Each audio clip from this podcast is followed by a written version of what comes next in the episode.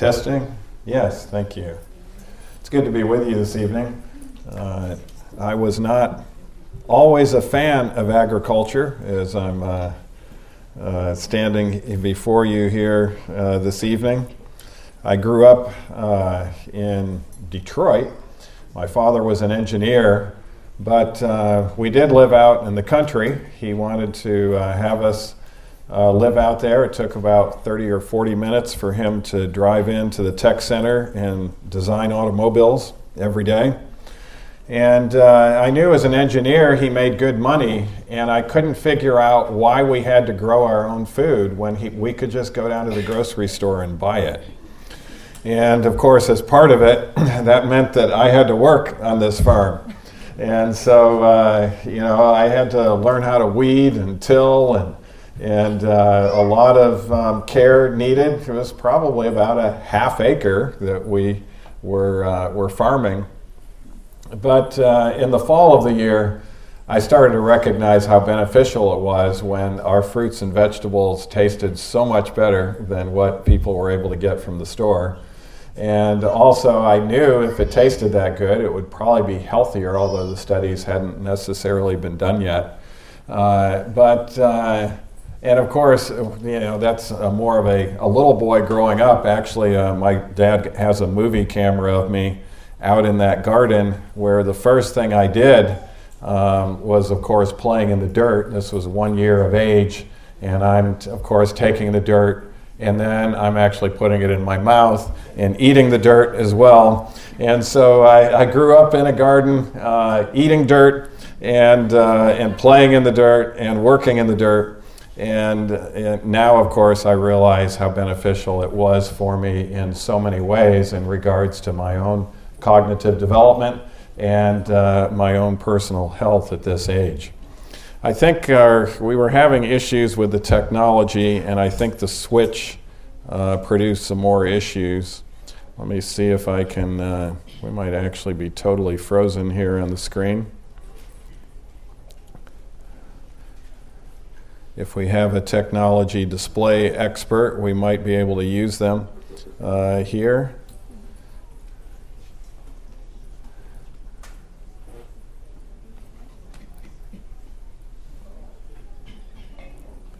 Okay, we might be getting somewhere now. Can you see the uh, the first slide or no? Okay. One of my uh, pet peeves uh, also Um, that I've seen a lot in literature is the talk about the oldest profession. And you know, when the world talks about the oldest profession, they're actually wrong. Uh, they're quite, uh, they're they're very wrong. And the oldest profession clearly is actually gardening. And uh, of course, the, the Bible tells us that, and of course, there's evidence uh, outside of the Bible as well. But uh, in Genesis chapter two, uh, even before uh, women came about, uh, of course, there was man. And in Genesis uh, two, oh, you can see it now? There it is. Before there was woman. Here's the text. The Lord God took the man and put him into what? The Garden of Eden. And I looked at a number of translations, and it's kind of interesting how different the words are depending on which translation it is.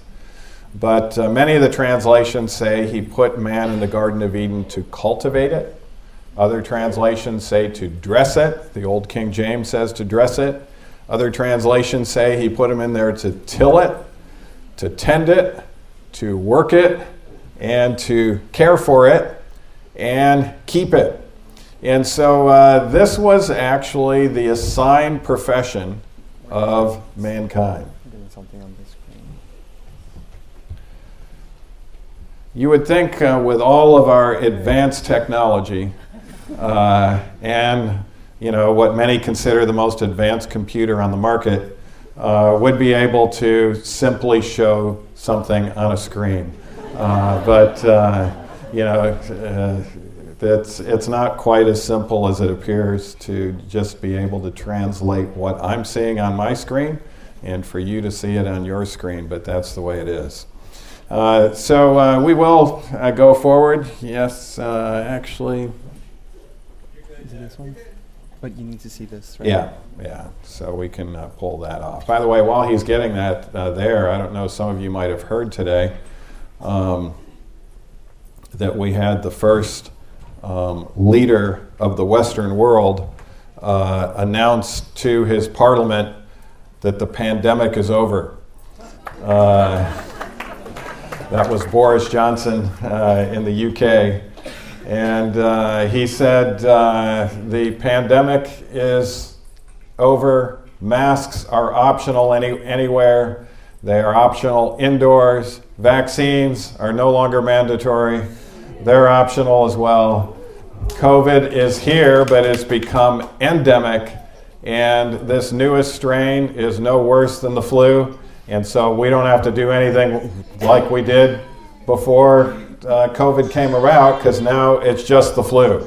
Uh, and so uh, he said, you know, if you're sick, uh, take precautions, but the pandemic is over in the United Kingdom.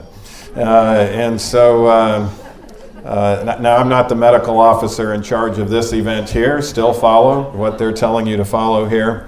Uh, but uh, in general, this Omicron virus appears to be, um, in many ways, God's vaccine, because it's not near as um, as deadly as those original COVID viruses were, and it's far more contagious, meaning that even if you don't want to wear a vaccine and you wear masks everywhere, you're still going to get it, and you're still going to develop immunity uh, to it. And so uh, this is uh, one of the reasons why the uh, the pandemic is over. So there are advantages, many advantages of gardening in regards to personal health. And one of them is we can't really be involved and engaged in gardening without physical exercise. And there are many advantages of physical exercise. Exercise in a garden setting virtually uses all of your muscles. Uh, you have to squat, you have to bend, you have to stretch, uh, and uh, you know, if you're just in a sport like even running or a track and field, you're actually not using necessarily all of your muscles. Uh, and so there are significant advantages um, to using all of them, particularly as we age, in being able to maintain that muscle mass. We often think of aging being important for our heart and internal organs, which it is, but also our musculoskeletal um, condition is very important as we age. And if we don't maintain integrity, our, our mitochondria, our energy-producing cells in our body, we are going to end up with fractures. We're going to end up uh, in hospitals, and uh, complications can obviously occur. Uh, so great flexibility and stretching activities. And of course, um, thirdly, is the type of exercise that, involve, um, it, that involves working in a garden, especially involves working with your hands in three dimensions. When you're working with your hands in three dimensions, you're actually increasing the circulation of the front part of your brain. The back part of the frontal lobe is where our hand motion is at. Some people have asked me, particularly some of our Weimar students, can I work on my hands in three D by doing three D video games on a screen?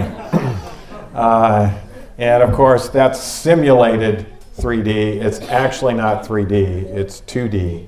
And so working on the screens are not something that is beneficial as far as your frontal lobe, even though you might do, be doing a lot of different uh, hand motions. And so we want to have that real three-dimensional activity.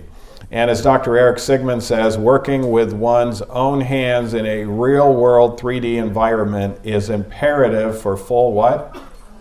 Cognitive and intellectual development.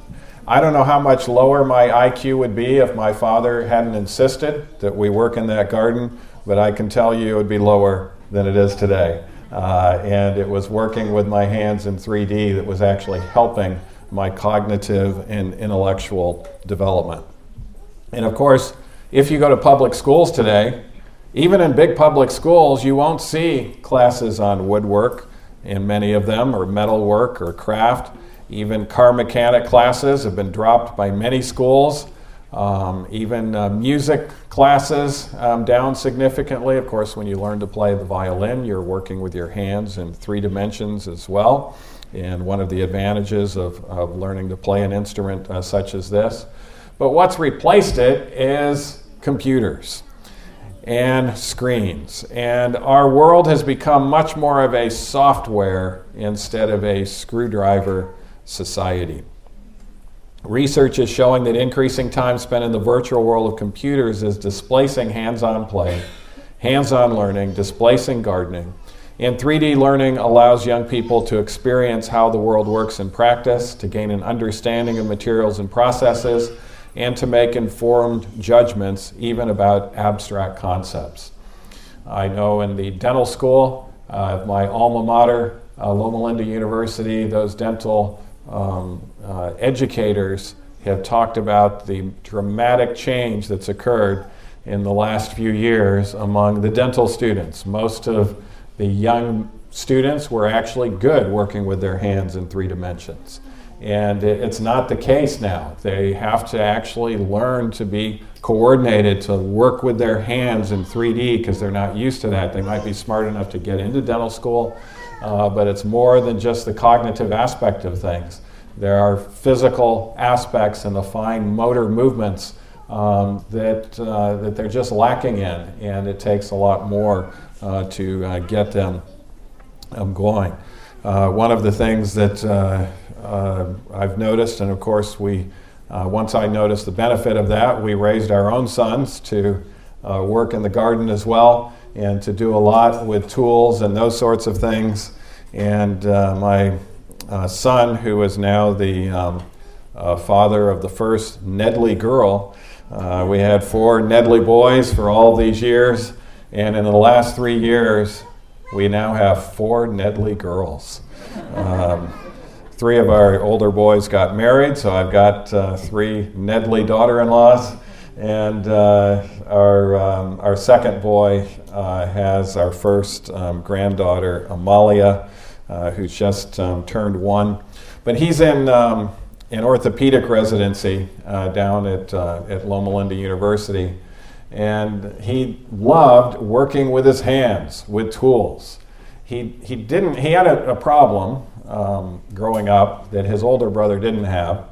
His older brother was able to focus. His older brother was actually a, um, a, became a virtuoso violinist at a pretty young age, being able to play very complex things and being able to um, uh, focus and do his practice in the morning without any encouragement and just to be able to get it done. Alan was not that way. Alan was um, uh, very difficult for him to focus. In fact, I taught some of my kids sports uh, growing up, and Alan and baseball did not go well together because, you know, you have to wait until the ball comes to you in right field, and Alan would be out there looking around, and, you know, what's going on in the grass here or whatever. And Alan, you need to look. The ball might be coming your way. Not a good sport for those that have attention deficit hyperactivity disorder. But what would ha- help him to focus, of course, is when he was doing things with his hands. If it was real world three D, uh, he would really love that. And whenever there was something to fix in the house, all of a sudden his attention uh, would come forward and he'd get his tools out and he'd start working. And I thought if this boy ever had the focus to be able to get into medical school, I know what specialty he would want to go into. And uh, uh, fortunately, he went to a, an academy that was a kind of an ideal academy for those with A D H D. Uh, I don't know if anyone has gone to Washita Hills Academy, uh, but there, there's a lot of work. You have to work a lot, and you have short episodes of study and things like that. And all of a sudden, his focus started to improve. And by the way, we took him off violin very early in age because the comparison between Joel and Alan was so much of a contrast, it just discouraged Alan. And so he was changed over to viola, uh, which was a, a very expert move by the, by the teacher, uh, because now it was different cleft and different things. He didn't have to compete with his brother.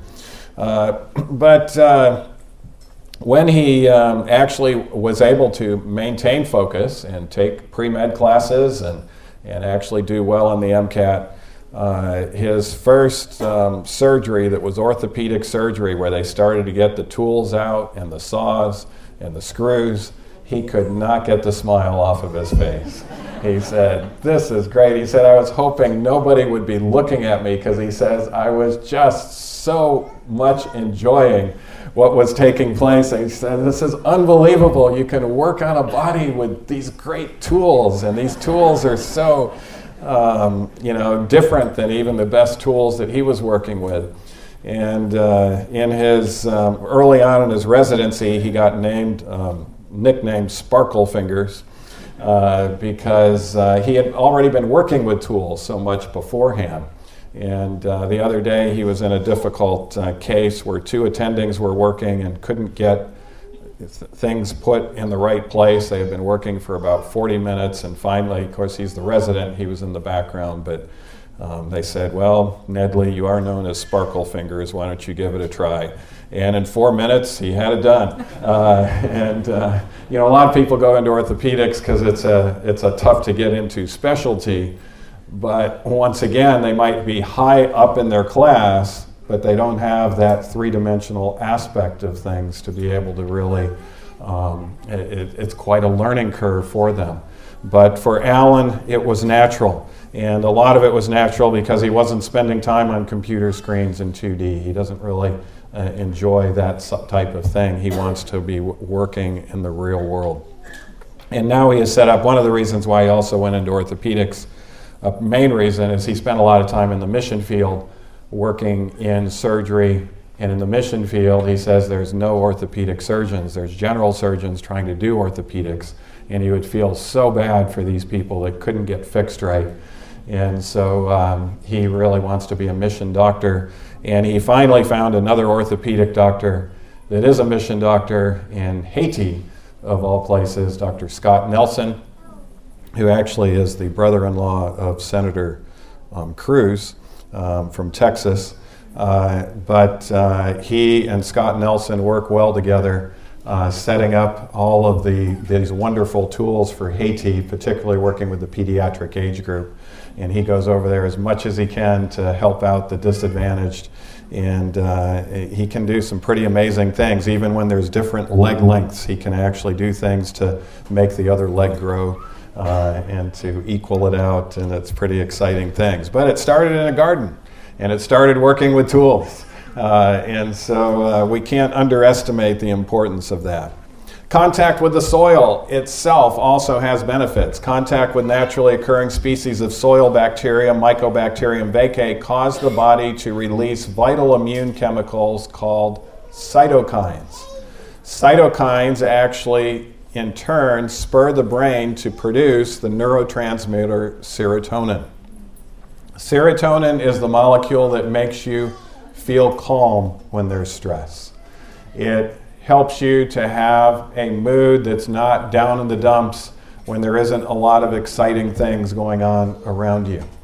Uh, and it also helps out with sleep. It also has a, uh, when we make a lot of serotonin in the daytime, we can make more melatonin at night. Uh, which is a very potent antioxidant. And this is something that is stimulated just by working with the dirt. Chris Lowry, the re lead researcher in these cytokines at Bristol, said, "We know that some of these cytokines can activate the nerves that relay signals from the body to the brain. And these studies help us understand how the body communicates with the brain and why a healthy immune system is important for maintaining mental health. They also leave us wondering if we shouldn't all be spending more time doing what? Playing in the dirt." Uh, by the way, one of the, it was mentioned uh, by uh, Nathan, and, and you might wonder how I was asked to write a public school K through twelve curriculum for emotional intelligence. Uh, and it actually had to do with the emotional intelligence summits we run at Weimar, but um, one of the uh, higher-up individuals in Guam uh, was coming to those E Q summits and recognizing that so much of society could improve, and and also we wouldn't have the, the need for the court system, the prison system, all of those sorts of things if we would enhance emotional intelligence. And so as a result of those conferences, the Supreme Court Chief Justice of Guam and the uh, ten Pacific Islands, which include a number of islands over there that are U S territories, Um, he's, he's actually in charge of the Ninth Circuit over there. The Ninth Circuit, you might recognize, is kind of a, a progressive group of judges over California and, and a lot of the western states over there. They're right under the Supreme Court of the U S. And so these people know the Supreme Court justices all by name and, uh, and communicate with them a lot, and they come over there to Guam. But the Ninth Circuit actually uh, decided, they said they have never spent more money or more intensity um, than they are in, in actually paying us to develop this curriculum for K through twelve. So it's being used in Guam and all of these um, uh, Pacific Islands right now in a pilot form. And then uh, we're going to come back this summer, we're going to have a reporting conference, and then depending on how the results of all that came out, it may be actually required part of the curriculum. But in that curriculum, we teach them, first grade, how to work in the garden and how to play in the dirt. That's part of improving your emotional intelligence, and so we call it farm fun. And the teacher actually is shown how they can take them outside, what they can do in all of these different islands and the different settings, because this is going to be part of improving um, their mental health by playing in the dirt. Interestingly, people who are not exposed to the dirt in childhood have higher rates of allergies, asthma, and even what? Mental health issues as adults. And so we even do this adults. We uh, we actually are starting our depression and anxiety recovery program today. I actually saw the first three patients before coming down here uh, for this um, conference, and I have to leave um, tonight so I can see the rest of them. There's um, twenty-five. Uh, we had a big uh, waiting list and some crucial ones. Normally we only take twenty, but we needed to take twenty-five in this program, but they're um, uh, one of the things that's required. In fact, uh, we always call Darren Greenfield uh, beforehand in regards to where are they going to be for Farm Fun Days. And uh, some of them complain about it. They say, you know, we actually paid to come here, and now with the money we're paying, you're making us work in your Weimar farm. Uh, but uh, actually, they don't complain about it very long. It's pretty amazing how quickly uh, that work turns into smiles. And they have, uh, where, where they're talking about it with each other and all of the different uh, elements of working with their hands in three D. It's an important part of improving their mental health. And then, of course, at the harvest time, simple act of picking fruit or vegetables, whether from a garden or in the wild, causes the brain to release the pleasure chemical dopamine, which activates the brain's reward centers. I've often remarked on the great joy I feel when I forage in the garden, especially when I discover and harvest the first of the season, the first luscious strawberry to ripen, or emergence of the first tender asparagus shoot, says the author Robin Francis. I've also wondered why I had a degree of inherent immunity to the retail therapy urges that afflict some of my friends and acquaintances. Maybe as a long-term gardener, I've been getting a constant base-load dopamine high, which has reduced the need to seek other ways to appease this instinct. And so if you're out there in the garden, you're much less likely to succumb to retail therapies that you can regret uh, greatly. Uh, and uh, another giant advantage of working in agriculture is vitamin D. This is one of the things, you know, I was in gastroenterology for years, and uh, you know, we're doing all of these procedures, but they're always indoors.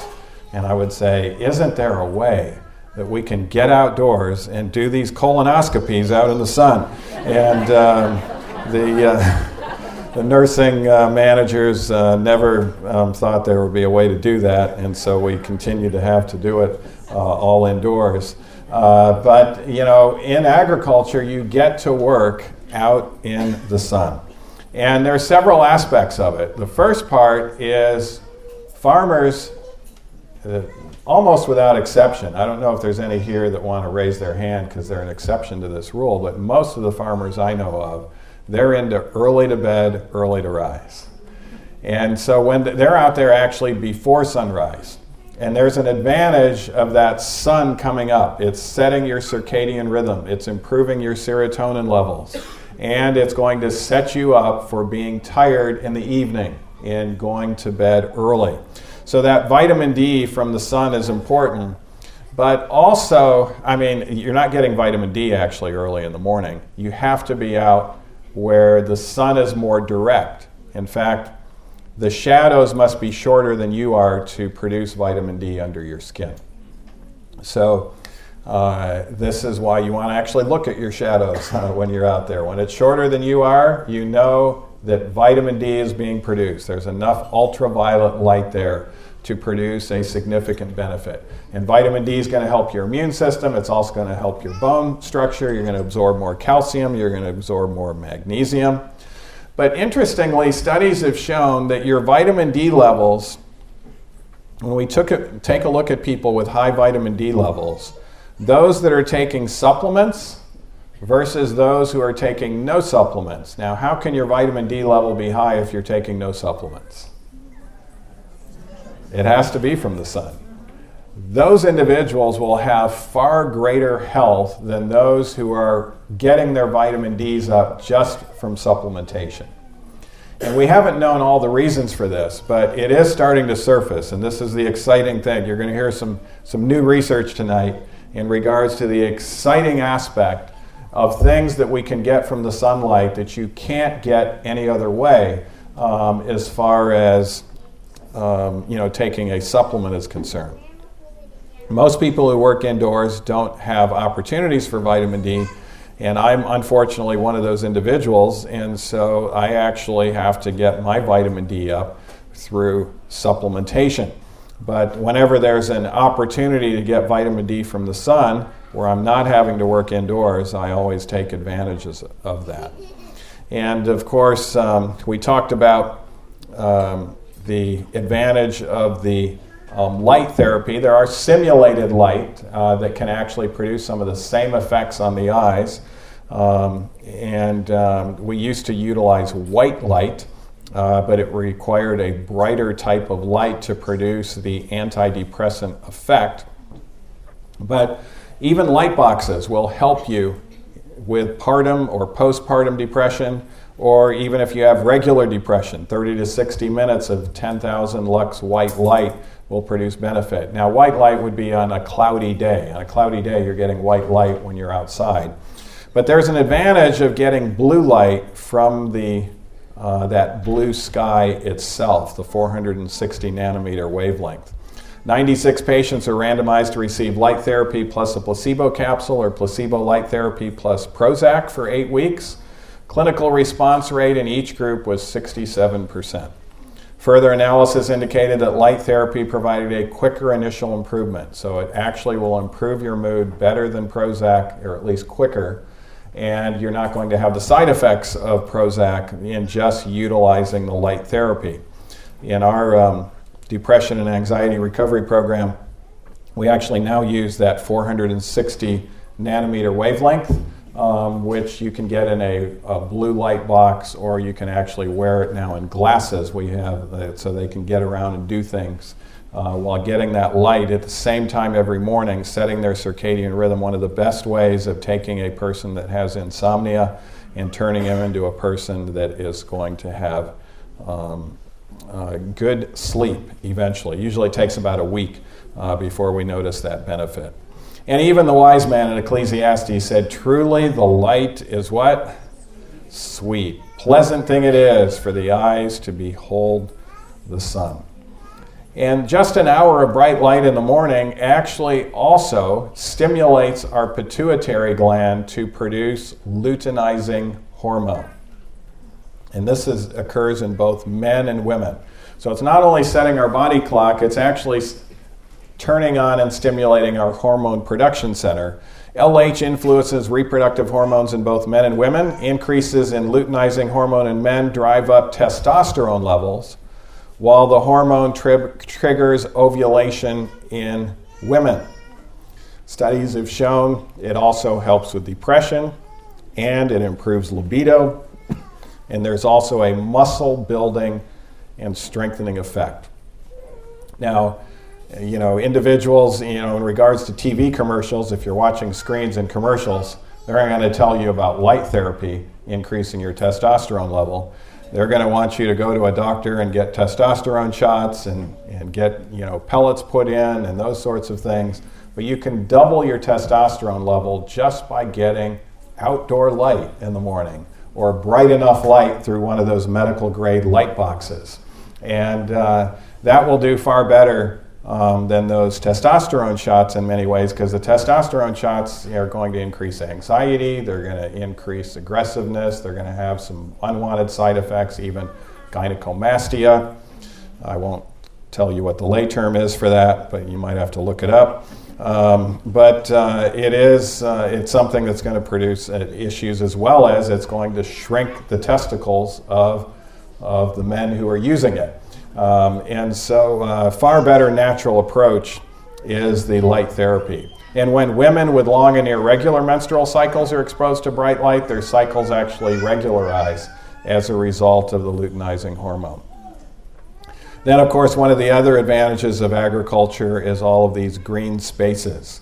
This was a study published just um, not too long ago by the National Academy of Sciences, and it showed growing up near green spaces is associated with lower risk of developing psychiatric illness in adulthood by anywhere from fifteen percent to fifty-five percent, depending on the specific illness.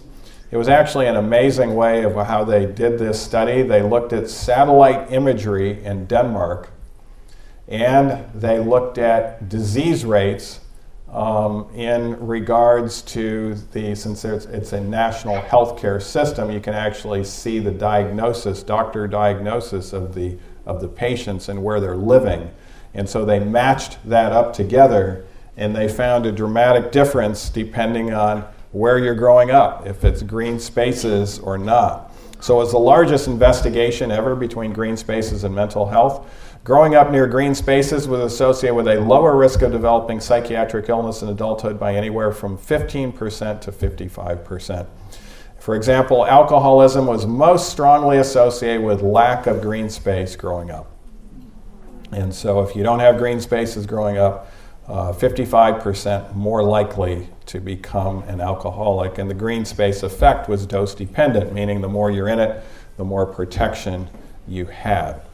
And this was an interesting study on agriculture as well. General linear model analysis indicated the complexity of work with people and data are associated with better cognitive performance at age seventy, after including age eleven I Q, which we know is very important. The smarter you are at eleven, the less likely you are to be demented when you're seventy.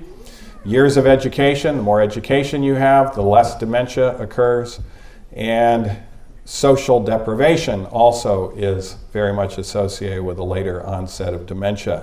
But something that was um, even more important than those things was occupational complexity, where you're working with people and data and things. Working with and managing a workforce also associated with less cognitive decline uh, as you age. And of course the other benefits are fresh air. Negative ions are present around all of these green plants. And especially where there's moving water like waterfalls or following a thunderstorm, evergreen trees emit these negative ions which have positive effects on the brain. These ions improve learning and concentration, reduce anxiety, and improve mood. Then uh, this study of three hundred thousand Dutch adults and children, those living near more green spaces tend to have lower rates of fifteen different health conditions. Link was especially strong when it came to depression and anxiety. So the new um, research that's coming out has to do with something that's kind of somewhat old. Back in the nineties, Newsweek magazine and Time magazine both had feature articles on the fountain of youth. They thought they had discovered the fountain of youth. What was the molecule that was the fountain of youth? Anyone remember back then that's old enough? It was melatonin. Melatonin is actually one of the most potent antioxidants known. The most potent antioxidant vitamin, uh, what are the antioxidant vitamins? A, C, and E. Which one is most potent of those? It's actually E. Vitamin E is the most potent antioxidant vitamin. But melatonin is thirty times more potent than vitamin E. So melatonin is something that's very important as far as um, helping us to age gracefully and to also even maintain a lot of our physical and, and muscle functions as well. And so what we would do is what, what back in the nineties and back in, in even two thousand, we would actually measure what's called circulatory melatonin. So when people go to bed at night, if they're sleeping in darkness after they've gotten a lot of light, they're going to start producing a lot of melatonin, and we're going to be able to measure it in the bloodstream. That's called circulatory melatonin. It's actually produced by our pineal gland in our brain. But we have now found out that there's something that's even more important than circulatory melatonin, and it's called intracellular melatonin. Our cells in our body will make melatonin that stays inside the cell. In other words, we can't measure it in the bloodstream. And that melatonin particularly protects our mitochondria, the energy-producing cells in our muscles and other areas, to be preserved. In other words, to not deteriorate so rapidly with aging. And so the role of circulatory melatonin produced by the pineal gland at night is to provide an efficient method of delivering supplemental melatonin during periods of low cellular activity and solar stimulus to damaged or aging cells in both diurnal and nocturnal animals. Why are they mentioning this? Uh, because this is important, but far more important is the intracellular melatonin. And it turns out intracellular melatonin is turned on by near-infrared light. Now, this is not ultraviolet light. Ultraviolet light produces our vitamin D, and it's also what's going to tan your skin or burn your skin if you get too much of it. But this is on the red side. The red side of the spectrum is much more penetrating.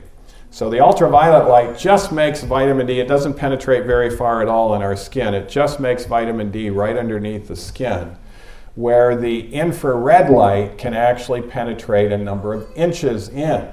And so there's a, a now a number of studies, and of course sunlight, we're getting photons from the sun, but most of the photons that you get from sunlight are actually infrared photons. We can't actually even see them because they're below the red spectrum. And that's what's penetrating into our body when we get it, and it's actually helping us to produce melatonin and preserving the energy-producing cells in our brain. The majority of time in today's culture is spent exposed to visible only lighting. So when we're in here, we're only getting visible lighting. We're not getting any infrared lighting. And any indoor place essentially is not producing that infrared light. Biooptical evidence shows that N I R, which stands for near infrared light, we talked about the blue light being four hundred sixty nanometers. What is infrared light? It's eight hundred fifty nanometers. So it's going to be a much longer wavelength that we can't see. And the near-infrared portion of natural sunlight stimulates an excess of antioxidants in each of our healthy cells. And that cumulative effect of this antioxidant reservoir is to enhance the body's ability to rapidly and locally deal with changing conditions throughout the day. And so this is one of the reasons, and of course um, uh, technology is taking advantage of this now. Instead of producing medical grade blue lights, we now have companies that are producing infrared lights and near infrared. And of course, there's been now over three thousand studies done on infrared lights. It can help with arthritis. You know, you can just take one of these infrared lights and wrap it around your knee. And because of what it does to the intracellular melatonin, it can help in regards to energy. If you have weakness, it can help out. There's even studies showing that it can help preserve the brain in Parkinson's disease and prevent those cells from being deteriorated if we get that infrared light into the substantia nigra of the brain. And so there's a lot of different, it, might, it can even prevent dementia and Alzheimer's disease. And so there's a lot of different studies now. And we didn't know the mechanism until just recently, but the mechanism is actually turning on the production of intracellular melatonin and uh, preserving those energy-producing cells. So although, uh, as this study um, author stated, while circulatory melatonin may be the hormone of darkness, subcellular melatonin may be the hormone of daylight. And that hormone of daylight seems to be even more important. And then finally, I'd like to mention occupational complexity. Occupational, when we take a look at dementia, there's a number of things that have been shown to help reduce your risk of dementia. Reducing your blood pressure so you don't have high blood pressure, making sure you don't have high cholesterol, making sure you don't have high blood sugars. All of those are going to accelerate the decline of the brain. Um, getting on a regular exercise program, all of those are important, but there's some recent data showing that there's something even more important than all of these things we're doing with our body or putting into our body, and it actually has to do with what we call occupational complexity.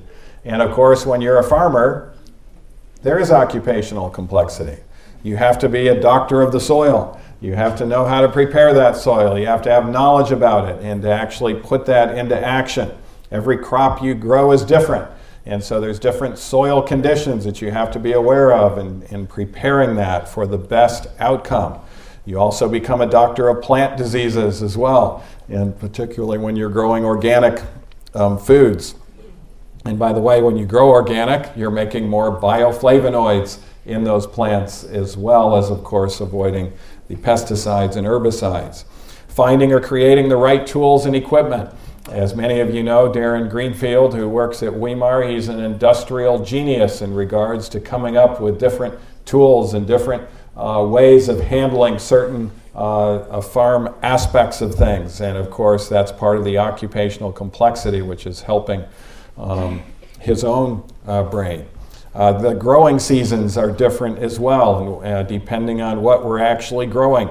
And that adds to the complexity. And of course, when you're on a farm, uh, it has, it's best done with people.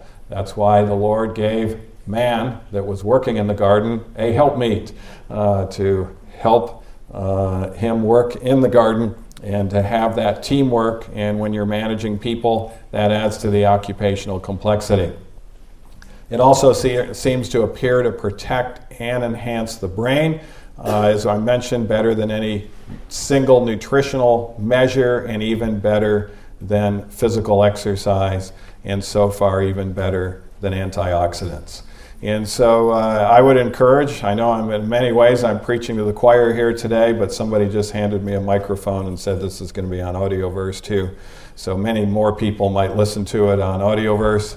Uh, by the way, just a, a little bit of, um, uh, of, of knowledge for those that you, that, of, of you that listen to uh, AudioVerse. Uh, And you, you won't find it under my name that's there. We had someone misunderstand this a few weeks ago. She was very upset that Neil Nedley was not on AudioVerse, and what she, as she began to listen to Alan Lloyd, um, she realized it was Neil Nedley, and uh, she thought that we weren't being transparent. You know, one of the things that we need to recognize is even Christ, and a lot that he did, told people not to tell anybody, because the time wasn't yet.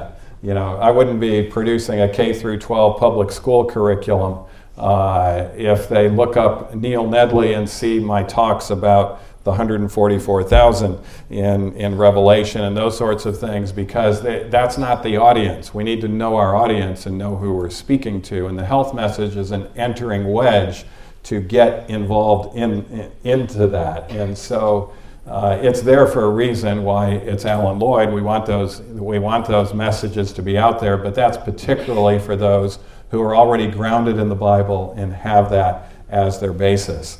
I can tell you, uh, uh, being there in the among all these judges, uh, because we actually th- they closed the courtroom down in December when we were there, uh, all the courtrooms for a whole week, and all the judges came to our meetings on emotional intelligence, and uh, and they began to ask me a lot of different advice, even in regards to their cases and those sorts of things.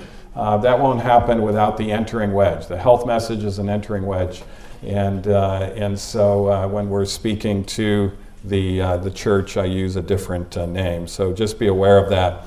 But on occupational complexity, uh, that is uh, is something that I hope those that are listening to AudioVerse who are not as much into agriculture as you are, it helps them to make the decision to go into agriculture.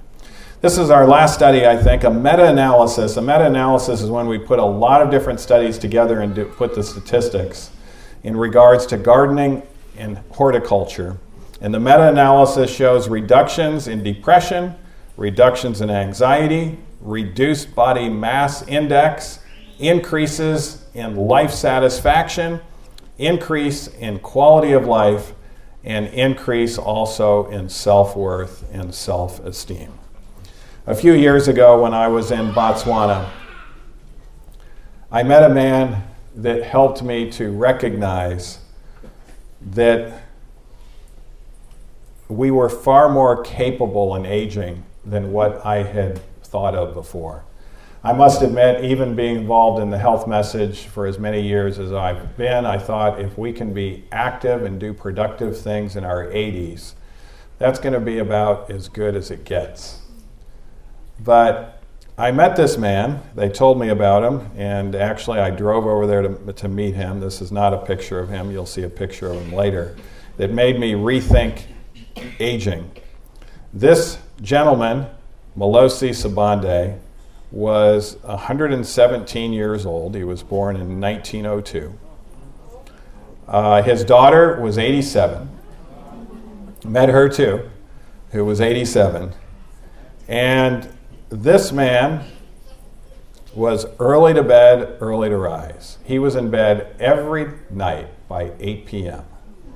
And he was up every morning at three a.m. Of course, you get a lot more melatonin when you're early to bed, early to rise.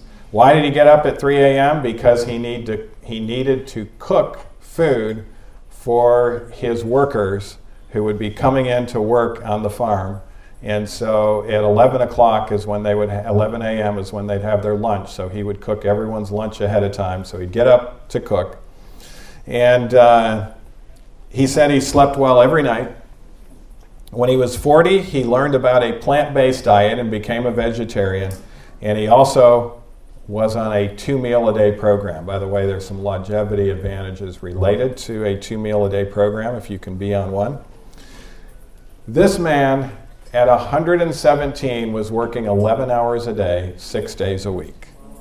Physical labor outside. He was bending, he was tilling, he was picking. He had this Botswana farm, simple Botswana farm, uh, didn't have a lot of sophisticated equipment, and he was still straight and upright with good muscle tone. He was not bent over. And he was still very mentally sharp without dementia. I attended his Sabbath school class. He taught the Sabbath school class, and the only effects of aging other than his looks was that he had some trouble hearing the comments. So he would put his uh, hand there and he'd get close so that he could hear them. But you know, for one hundred seventeen, that was pretty good. And he was actually the Pathfinder leader of his local church. You can see that Pathfinder uniform.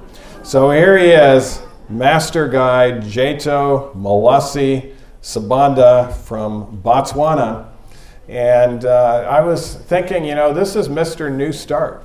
He had nutrition. He had exercise. He had water. He was out there in Africa getting the sunlight every day, getting that near-infrared light plus the ultraviolet light. Uh, he was a temperate man. Uh, and, of course, he got adequate rest every night out there in the fresh air, and also that trust in God that was very important to him.